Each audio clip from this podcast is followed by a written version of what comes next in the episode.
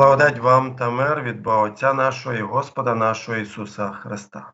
Слово Боже, яке ми сьогодні розглядаємо, знаходиться в Євангелії від Луки, 7 розділ з 36 по 50 вірші.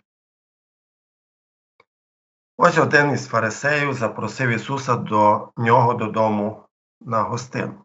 Це вже друга гостина, яку згадує Лука у своєму Євангелії.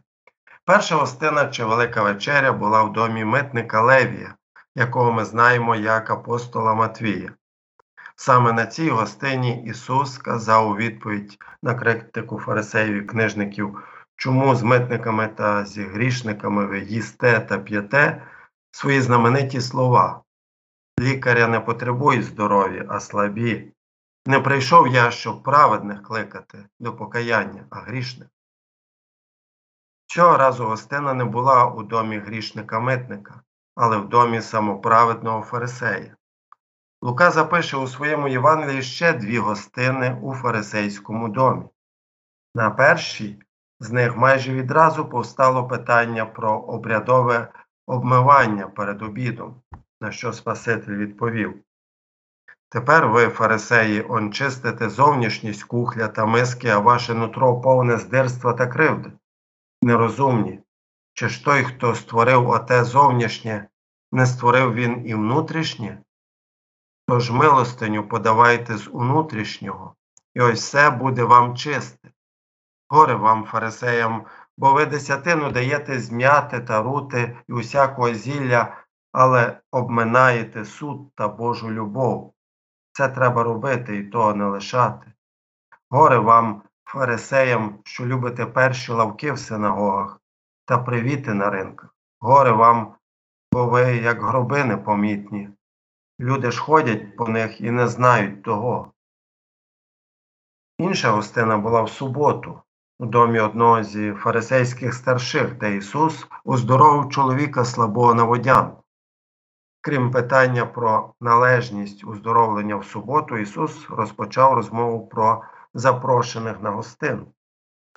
Коли ти справляєш обід чи вечерю, не клич друзів своїх, ні братів своїх, ані своїх родичів, ні сусідів багатих, щоб так само і вони, коли не запросили тебе, і буде взаємна відплата тобі.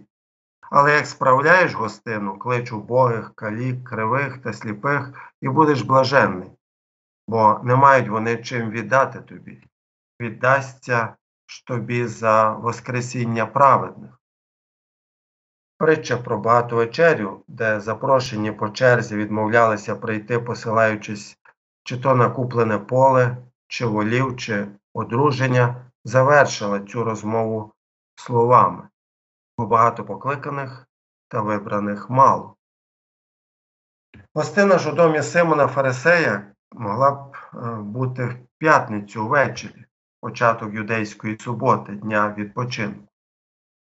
Ось жінка одна, що була в місті, грішниця, як дізналась, що він у Фарисеєвім домі засів при столі, алябастрову пляшечку мира принесла і, припавши до ніг його ззаду, плачучи, почала обмивати слізьми його, йому ноги і волоссям своїм витирала, ноги йому цілувала та миром мастила. Що грішниця може знайти у фарисейському домі? Чи її туди запрошували? Чи знайдеться для неї місце біля столу? Зовсім ні. Що вона може там знайти, крім лицемірства? Проте вона йде. Вона йде не через те, що там може зустріти лицемірів, але вона йде, бо там знаходиться Ісус. Для неї немає значення, що про неї скажуть чи подумають, як на неї подивляться, чи, можливо, обізвуть, вона йде, бо там є Ісус. Вона знає, хто Він такий, вона знає про Його милосердя. Слово про, про Його милосердя досягнуло її серця, створивши там довіру до нього. Ісусове милосердя до грішників спонукає жінку до вдячності, яку вона проявляє, як вміє, попри всяке можливе засудження чи зневагу з боку лицемірів, бо вона прийшла не до них, а до Нього, Ісуса, виконавця Божого милосердя. Побачивши це, фарисей, що покликав його, міркував собі, кажучи, коли був він пророк, він би знав, хто той, яка жінка до нього торкається, бо ж то грішниця. Перед нами нерозкаяний самоправедний фарисей та розкаяна грішниця. Однак Ісус у своєму милосерді турбується про обидвох.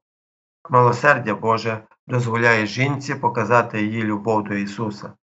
Милосердя Боже не відкидає фарисея, а навчає його, щоб той позбувся свого лицемірства. І озвався Ісус та й говорить до нього Маю, Симоне, дещо сказати тобі.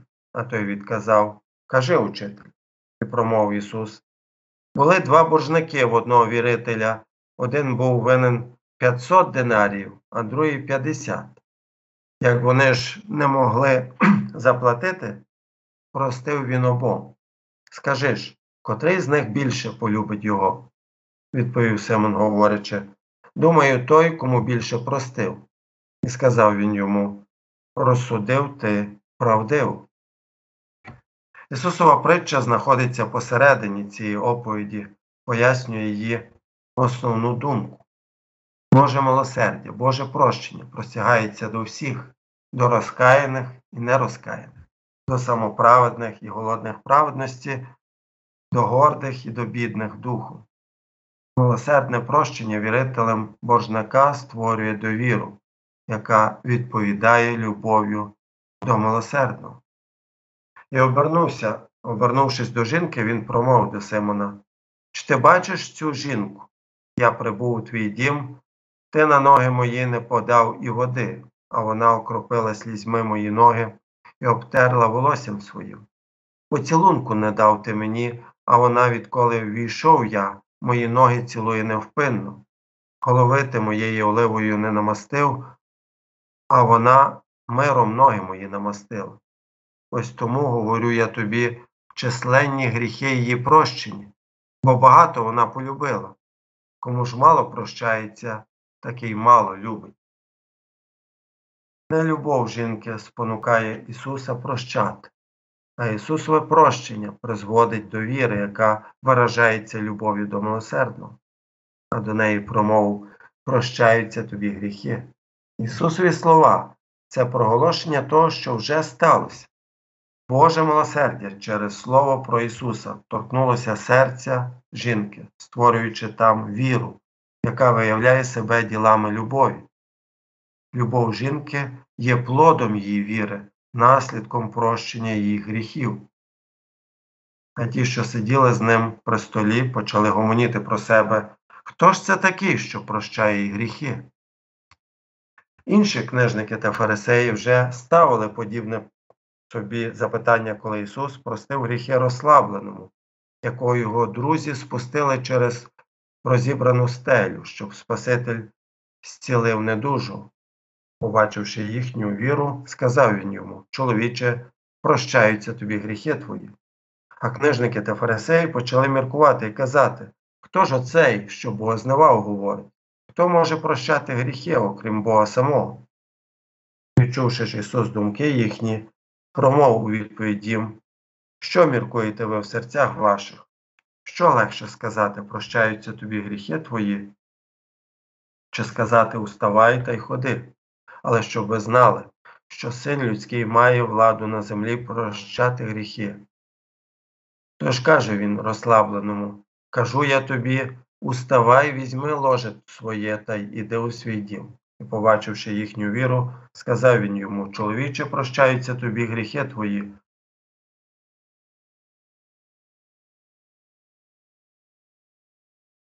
Правдивий Бог і правдива людина в одній особі. Ісус Христос першим чинить те, що важливіше для грішника, але важче для нього прощає гріхи.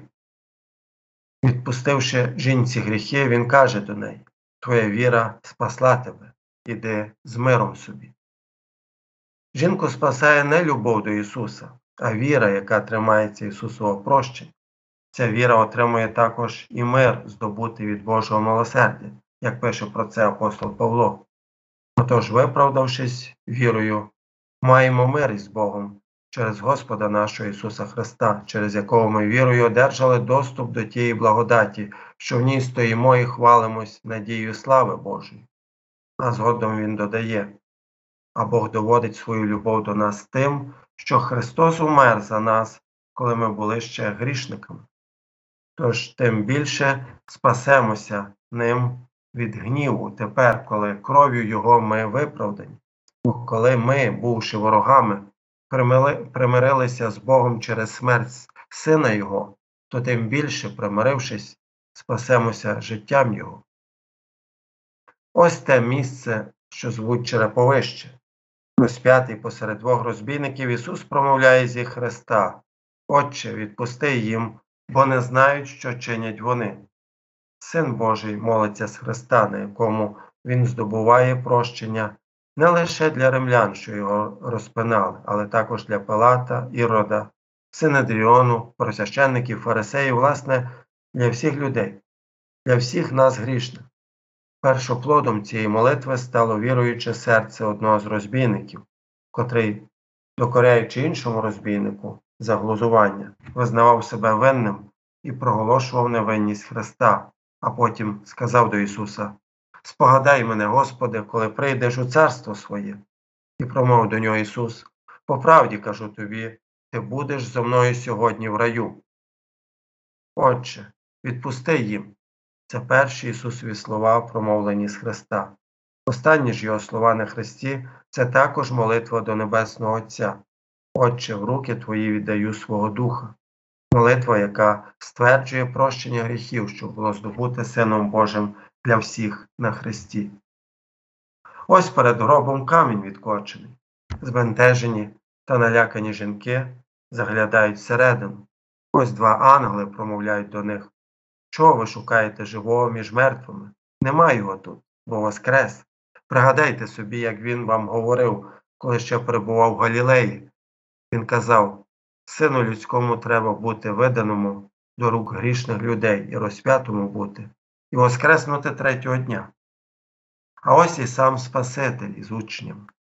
Тоді розум розкрив їм, що вони розуміли Писання, і сказав він до них так написано є, і так потрібно було постраждати Христові і воскреснути з мертвих дня третю, і щоб у імення Його проповідувалось покаяння і прощення гріхів між народів усіх, від Єрусалиму почавши. Прощаються тобі гріхи, твоя віра спасла тебе, іди з миром собі. Ці слова, промовлені Спасителем жінці, також приходять до нас і сьогодні. Вони приходять до нас сьогодні кожного разу, коли ми слухаємо євангельську проповідь, коли вода хрещення торкається нашого тіла, коли ми чуємо слово відпущення, коли ми споживаємо правдиве тіло і кров Христові.